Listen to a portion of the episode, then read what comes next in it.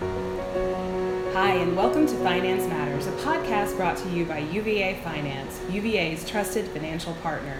Finance Matters is a podcast series where we bring you bite sized thoughts, stories, and inspiration in the hopes they'll be useful to you on this road we're all on to do our best and be our best in the realm of financial matters here at UVA. I'm your host, Brandy Van Ormer. I'm here today at the contemplative, contemplative, I'm going to get that wrong if I don't think about it carefully, Sciences Center. And we have a special guest. We've traveled here today to talk with David Germano, who's the executive director of the Contemplative Sciences Center. Thank you for being here with us. Yeah, thank you so much, Patty and Brandy. Happy to talk with you. So, we knew we wanted to speak with David after uh, we were thinking more about what would be great during change heavy times. Patty and I have already on the pod talked a, a lot about self care and different ways that you can take care of yourself just to have more to have more work life balance but also especially in times of change when things might get a little bit more stressful um, and we both had been to some programming put on by CSC, and we thought, man, these folks really know what they're talking about. So we're here today to talk to David, and I guess the best place to start because we we use a lot of vocabulary like mindfulness and self care, and um, people may be maybe thinking, or are we talking about meditation today? And the answer is not really. so tell me what we're talking about when we're talking about the con- contemplative sciences. So we started the Contemplative Science Center about six years ago. And when it began, we chose the word contemplation very deliberately because we thought it was a word that had a wonderful elasticity to it. It's something that we use all the time. Someone might say, if you want to go to a movie, I'm going to contemplate on it. Mm-hmm. And then people might use it for these very um, complex religious practices in Christianity or Islam or Buddhism and so forth. And so it's a word that kind of has this, this stretch to it. And the way that I think about how all these different uses bind together and how it relates to education, K through 12 education, undergraduate education, professional education, is that it's about kind of introducing a gap between the busy transactional nature of our lives where we're just out there doing stuff, reacting immediately and so forth, introducing a gap between that situation you find yourself in and what you actually do. Mm-hmm. Now that gap may be what your mother or father taught you. Take a deep breath before you lash out, you know. Count so to 10. Count to 10. so the gap is 10 seconds long. Yeah. But the gap might be four years long for an undergraduate. Or the gap might be a summer for someone who's working in a job or whatever. A vacation is a gap. Mm-hmm. So a gap is that moment where we take a pause between a stimulus and a reaction, a situation and our action within that situation. And the question is, what do we do what do we do in that gap? What do we do in that pause? What are the reflections that we undergo? Um, what do we catch sight of ourselves about? And what might we do with that information? How does that translate in a practical scenario? Can you give us a, an example of a common way that that might unfold? Yeah, I'll give you a really wonderful example at UVA that was instituted in the hospital system and it was uh, done by Dorrie Fontaine, who's the dean of nursing, mm-hmm. and she called it, I believe, the contemplative pause. And it was basically in the operating theater. She asked that when someone passed away on the operating table, that they took 60 seconds out to just stop and and jointly reflect on the fact that someone under their care just passed away. Wow. 60 seconds. That's powerful. That's yeah. very powerful. And so I, I, thought a lot about like, well, why would that be why would that be powerful? Why would that be meaningful? Yeah. And mm-hmm. I thought one of the things that seemed very powerful about it was that this is someone who's been under your care, who is it, it's the ultimate failure in some sense. Whether or not you really did anything wrong, you have a sense of failure, a sense of grief, a sense of loss, and usually you just walk away with that. You carry mm-hmm. that away with yourself, with no acknowledgement of it, no acknowledgement of what happened. But by spending 60 seconds together, you have a moment to process this in a communal fashion, in a collective fashion, and to kind of re- recognize that we were all together in this. And for reasons outside of our control, it didn't work out how we hoped. Mm-hmm. Did they track how that maybe impacted things like burnout or people's sense of well being?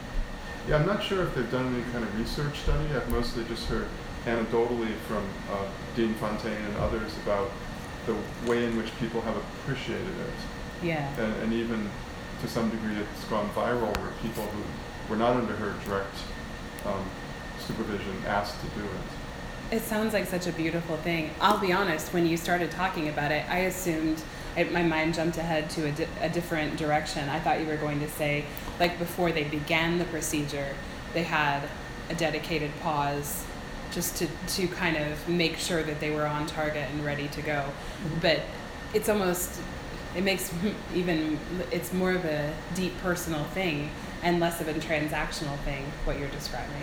Because I was thinking, you know, pause to check that you're on the right limb and whatever. no, no, Brandy, you're still being very transactional.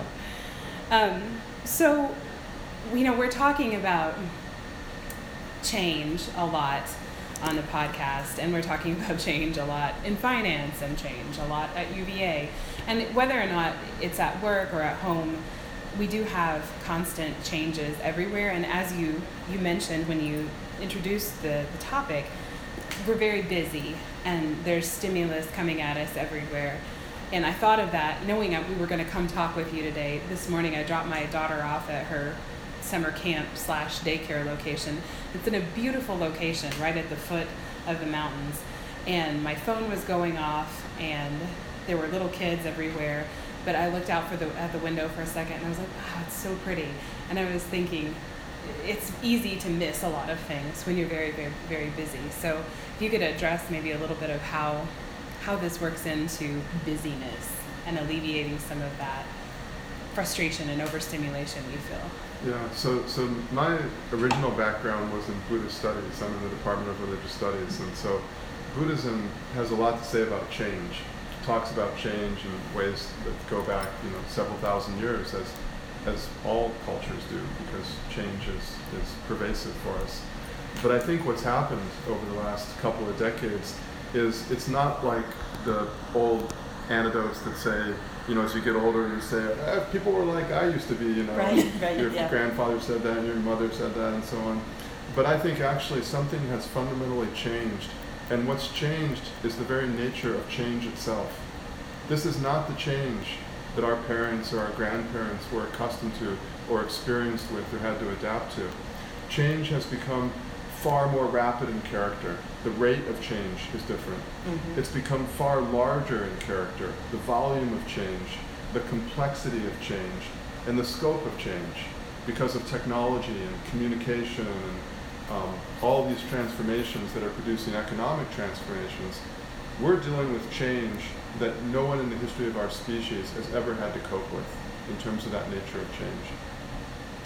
And so when we think about that, and we think about how can we continue to be resilient and adaptive in the face of these kinds of changes, um, could be family changes, Mhm. you know, divorce and separation and so forth. Could be work changes, like a new fiscal system gets introduced or a new HR system Mm. gets introduced to cut close to the here at the university. And so to go back to those examples like the operating theater, most of us don't have someone in our care who's going to die or survive, but we all have the opportunity to introduce brief moments, moments that we can individually and collectively kind of step to the side of the change and just be reflective. So a good example is we have lots of meetings at the University of Virginia. Sometimes I think it's our major output, you know, meetings. Mhm. But how do we run those meetings? How often do we start meetings with two minutes of quiet? Or three minutes of just going around and asking everyone to check in and say something about where they are today or what their intention or hope is today? That's a very small change in Mhm. how we go about our work. And yet, might it not have the same kind of rippling viral impact that that 60 seconds in the operating theater has? And making the workplace a more compassionate place, too. A place where you're not swallowing, as the in the operating theater example, you're not just swallowing that sense of loss and moving on. And although no, thankfully in finance nobody lives or dies, but that you can feel a little run over every day by just the day to day grind and by having to meet deadlines or um, take things and run with them. And having that sense that it's okay to just be for a second and that Mhm. check in. That sounds like a a way to have a better workplace too. Yeah, I was going to mention something about when you were talking about um, moving into the, the contemplation and then moving into change, and you mentioned Dorrie. And I worked with Dorrie um, on the Respect at UVA task force years ago that we put through um, all the changes that we had around Respect at UVA. It was led by HR at the time, and I worked with Dorrie on that. And um, and then years later, we had um, a meeting where she was the invited speaker to come and talk about um, respectful workplace and civility and that kind of thing. And she talked about, and this is what made me think of it when you were talking about change and just taking a moment. And I was thinking about, you know, maybe could you speak to a little bit about relationships and um, taking a moment and how that impacts just relationships at work. And the reason I thought about Dorrie, and, and I was wondering if you could comment on this as well, is that she talked about how often do you just walk by people and you say, you know, uh, Hey- hey, how how are you you?" doing? And you just keep going. Yeah. And like there's no stop for a moment and really connect with people. And um, she talked a little bit about that, and I can't remember exactly what she was saying about that and how that impacted. It certainly impacts respectful workplace because you make connections with people, and there's a sense of respect and civility around that. But um, do you can you speak to that a little bit more? Yeah, I think that's a great example. So um, when we think about this contemplative pause, one of the things we can do on that is, is de-objectify how we're rendering other people in our awareness.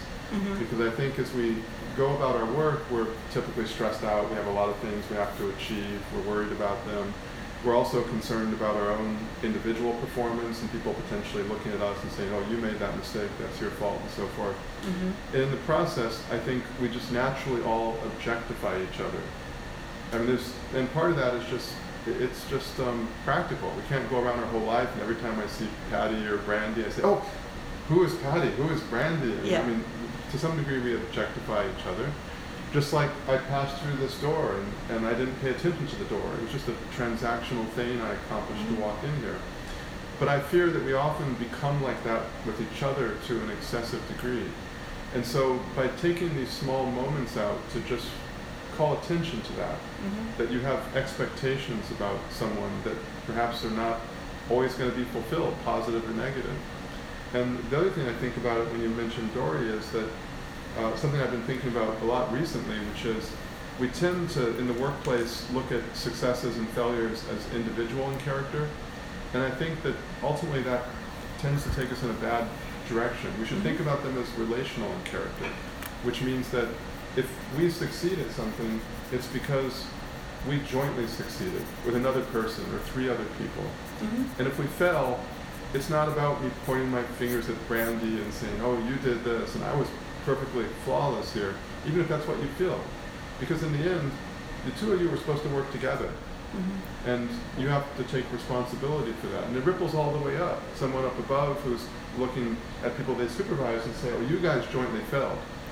Well, obviously, I failed too Mm-hmm. because I was responsible for giving instructions and monitoring those relationships and providing support. So, and I succeeded as well Mhm. when those people who report to me succeed.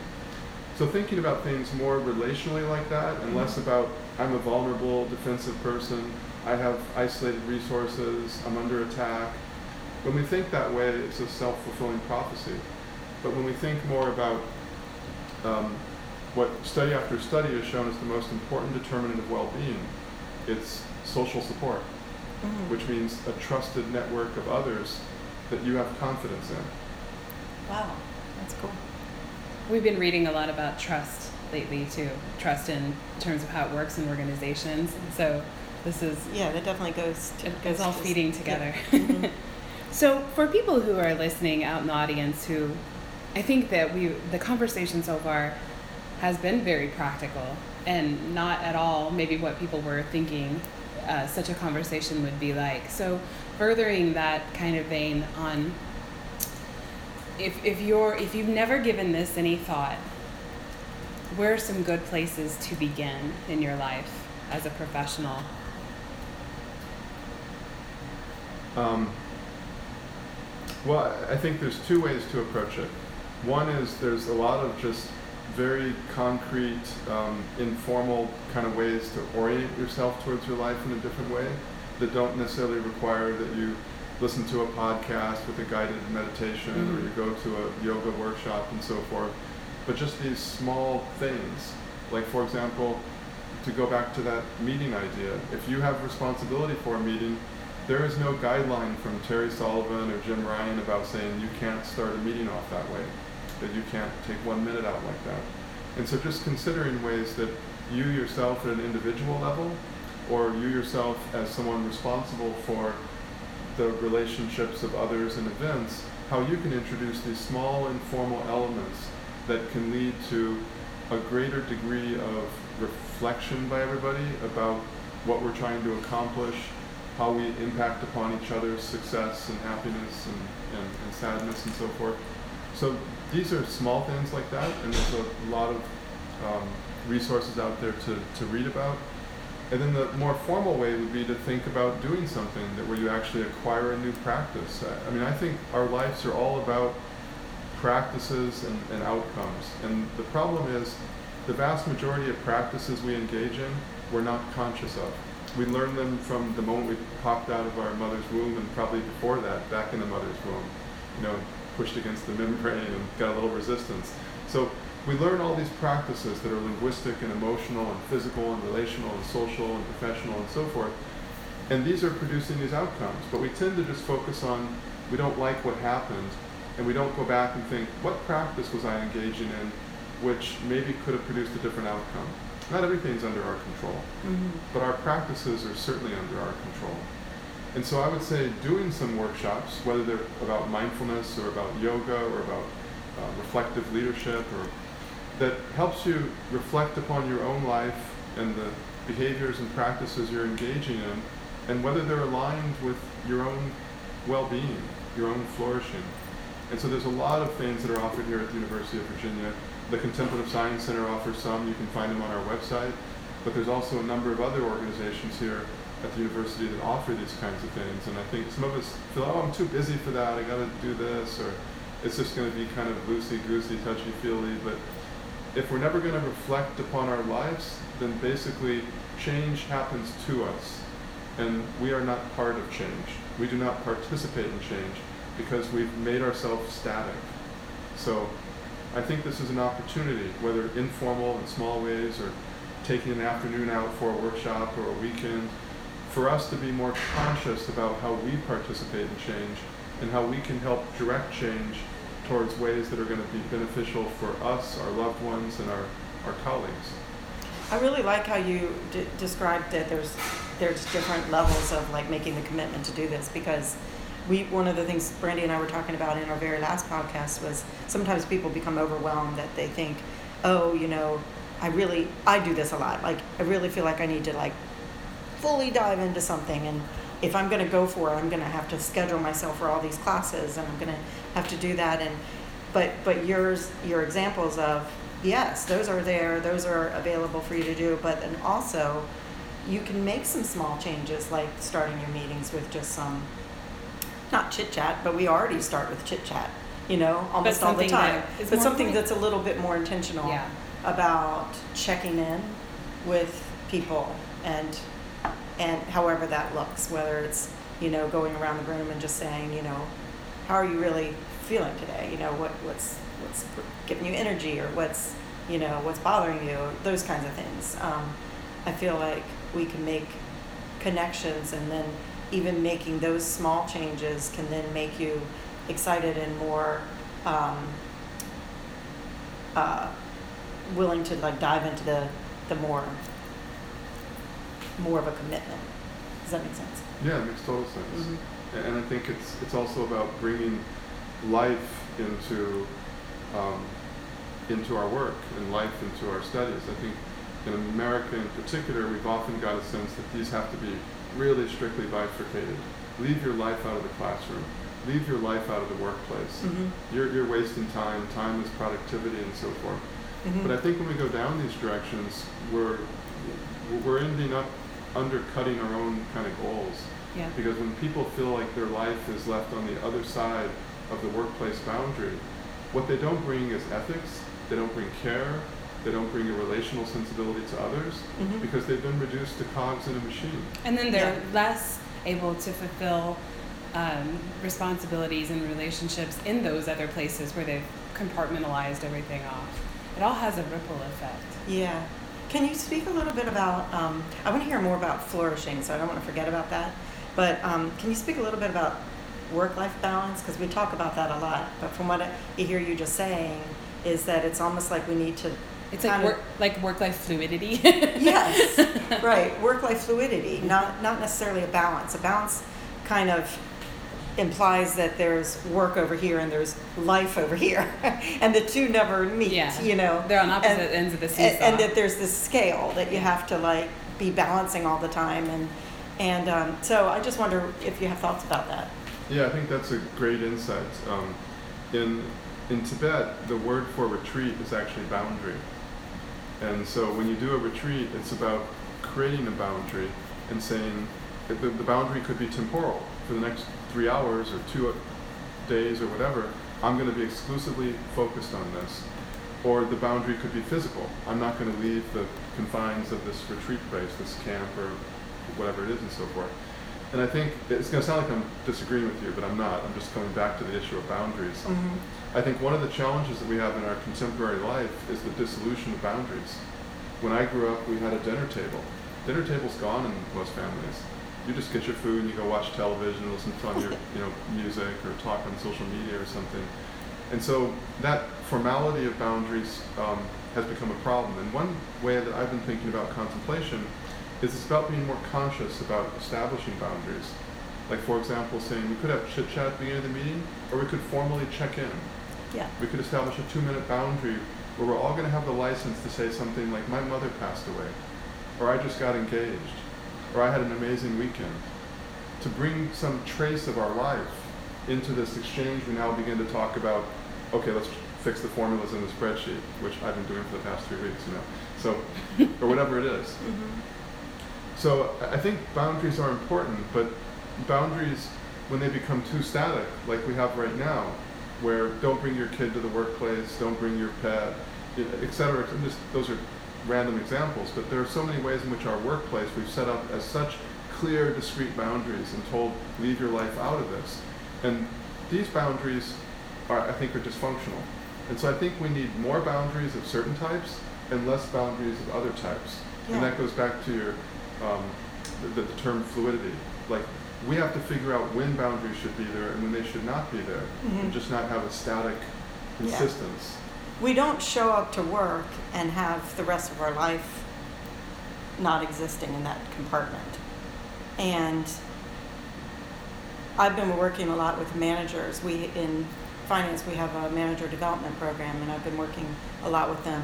And a lot of times managers will will talk about the feeling that they can't ask their employees certain questions. Like if their employee's not doesn't seem to be doing well. A lot of managers say, and I, I worked in HR before I went over to finance. I worked in HR for 12 years, and I wasn't in that kind of an HR capacity, but was in training. But but still, you, you learn about things like that and policies and, and things. But I think there's a misconception that managers can't ask an employee something personal. And I think that's so wrong. Um, of course, you can ask your employee if they're okay. You know, how could you not if somebody seems to be struggling with something? Um, you don't ask if, if they're going out with anybody Friday night. Yeah, right. Or, or, what's if their there's sexual orientation. right, Yeah. right. But Or yeah. if they're if- if they're taking leave, you don't say, you know, why are you, why do you need this personal day off? Right. But if they seem to be struggling, I think it's perfectly acceptable to say, is everything okay? Right.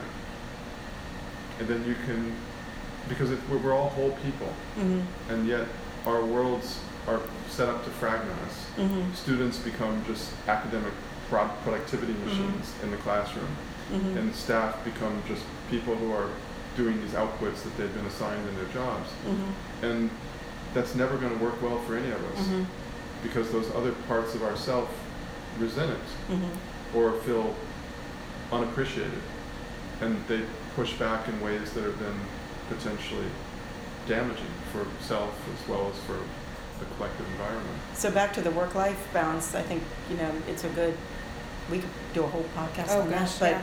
but um, I think it's a good thing to think about the, the boundaries and where they're, where they're meant to be kind of pushed and where they're perfectly fine to be there. This has been such a great discussion. Before we um, close out our discussion today, was there anything else that you wanted to mention? Well, I think the thing that I've been, and I I must say that my background is in Buddhism and it was in philosophy and contemplation, but that's very different from what we've been doing for the last six years or seven years at the University of Virginia as I've gotten involved with this contemplative initiative. It, it wasn't something I requested of the university. It was something that Terry, President Sullivan, requested of me to be involved. Mm-hmm. And so it- I went through a lot of reflective processes myself, thinking, "Wh- what does this even mean within a community, within an institution, within a workplace, within a, a classroom, and so on? And I forced myself to do a lot of things that I was very uncomfortable with. It wasn't how I was teaching. It Mhm. wasn't how I was running meetings. It wasn't how I was doing a, a lot of things. And so over the last six or seven years, as we've all kind of collectively explored some of these possibilities, the thing that I've gotten focused on is really not so much contemplation, but rather it's the possibility of flourishing. And I think in our various quarters, we're, we're so focused these days on a micro awareness of crisis. There's always a crisis. a crisis appears in Twitters or emails or the news feed and so forth, or it's very local in character. And we lose sight of how are we organizing our lives towards the flourishing of all of us whether it's organizing a classroom to think about a student, not just how can you master chemistry or how can you master American history, but how can you flourish in your life, in your physical, emotional, social life, in your professional, civic, family life later down, and in the workplace. How can we set up work environments so yes, we've got to keep this machinery of the university going, but how can we do so so that we're actually participating in what we say the university is supposed to be about, which is collectively exploring the possibility of flourishing for humans and for the broader world in which humans are embedded. So I think that question of flourishing is something that I, I- really have um, kind of focused on. And I've been focused particularly on student flourishing, but I think staff flourishing is something just as important. If we have a toxic environment for staff, and then meanwhile we're talking about creating students that flourish, students interact with staff all the time. Mm-hmm. And so if staff and faculty are not flourishing, I really don't think students are going to flourish either. It has to be a, a collective enterprise by all of us involved with this community. And the same goes for, of course, Charlottesville community members. Yeah. So this question of flourishing is something I just hope we as a university can increasingly focus on. Yeah. I wish you could hear over the podcast nodding of heads because Patty and I are Yes. we're like, yeah, yeah. Yeah, I, I actually would love to perhaps do a full podcast just on that topic if, yeah. if you'd be willing to do that. Sure, always ready to talk about flourishing. That's yeah. great. Uh, yeah, this has been really, really great. Just for time's sake today, um, we're going to have to um, call a halt to this conversation. But I can't tell you how much we appreciate um, your time today and talking about this. You mentioned a few resources during our conversation. We'll definitely link those in the show notes. So don't worry about that, listeners. You can go to Podbean or to the blog to get those. Um, thank you once more, sir. We appreciate your time. Patty, Thank thanks again for being Thank here you. today. We Yeah. went on the road today. Thank you, audience, for joining us today for Finance Matters. Remember, you can always read more about what finance is up to on the blog at uvafinance.blogspot.com. And as I've been mercilessly pushing for the last few pods, we have a Jive community launching soon. Look for that probably in August. If you've got an idea for a podcast or you know someone who's doing good work out there on the operational side or the academic side of things at UVA, please do let us know. You can email me, email Patty, or you can tweet us directly at UVA underscore finance. That's all we have for now. Until next time, do good work because what you're doing matters.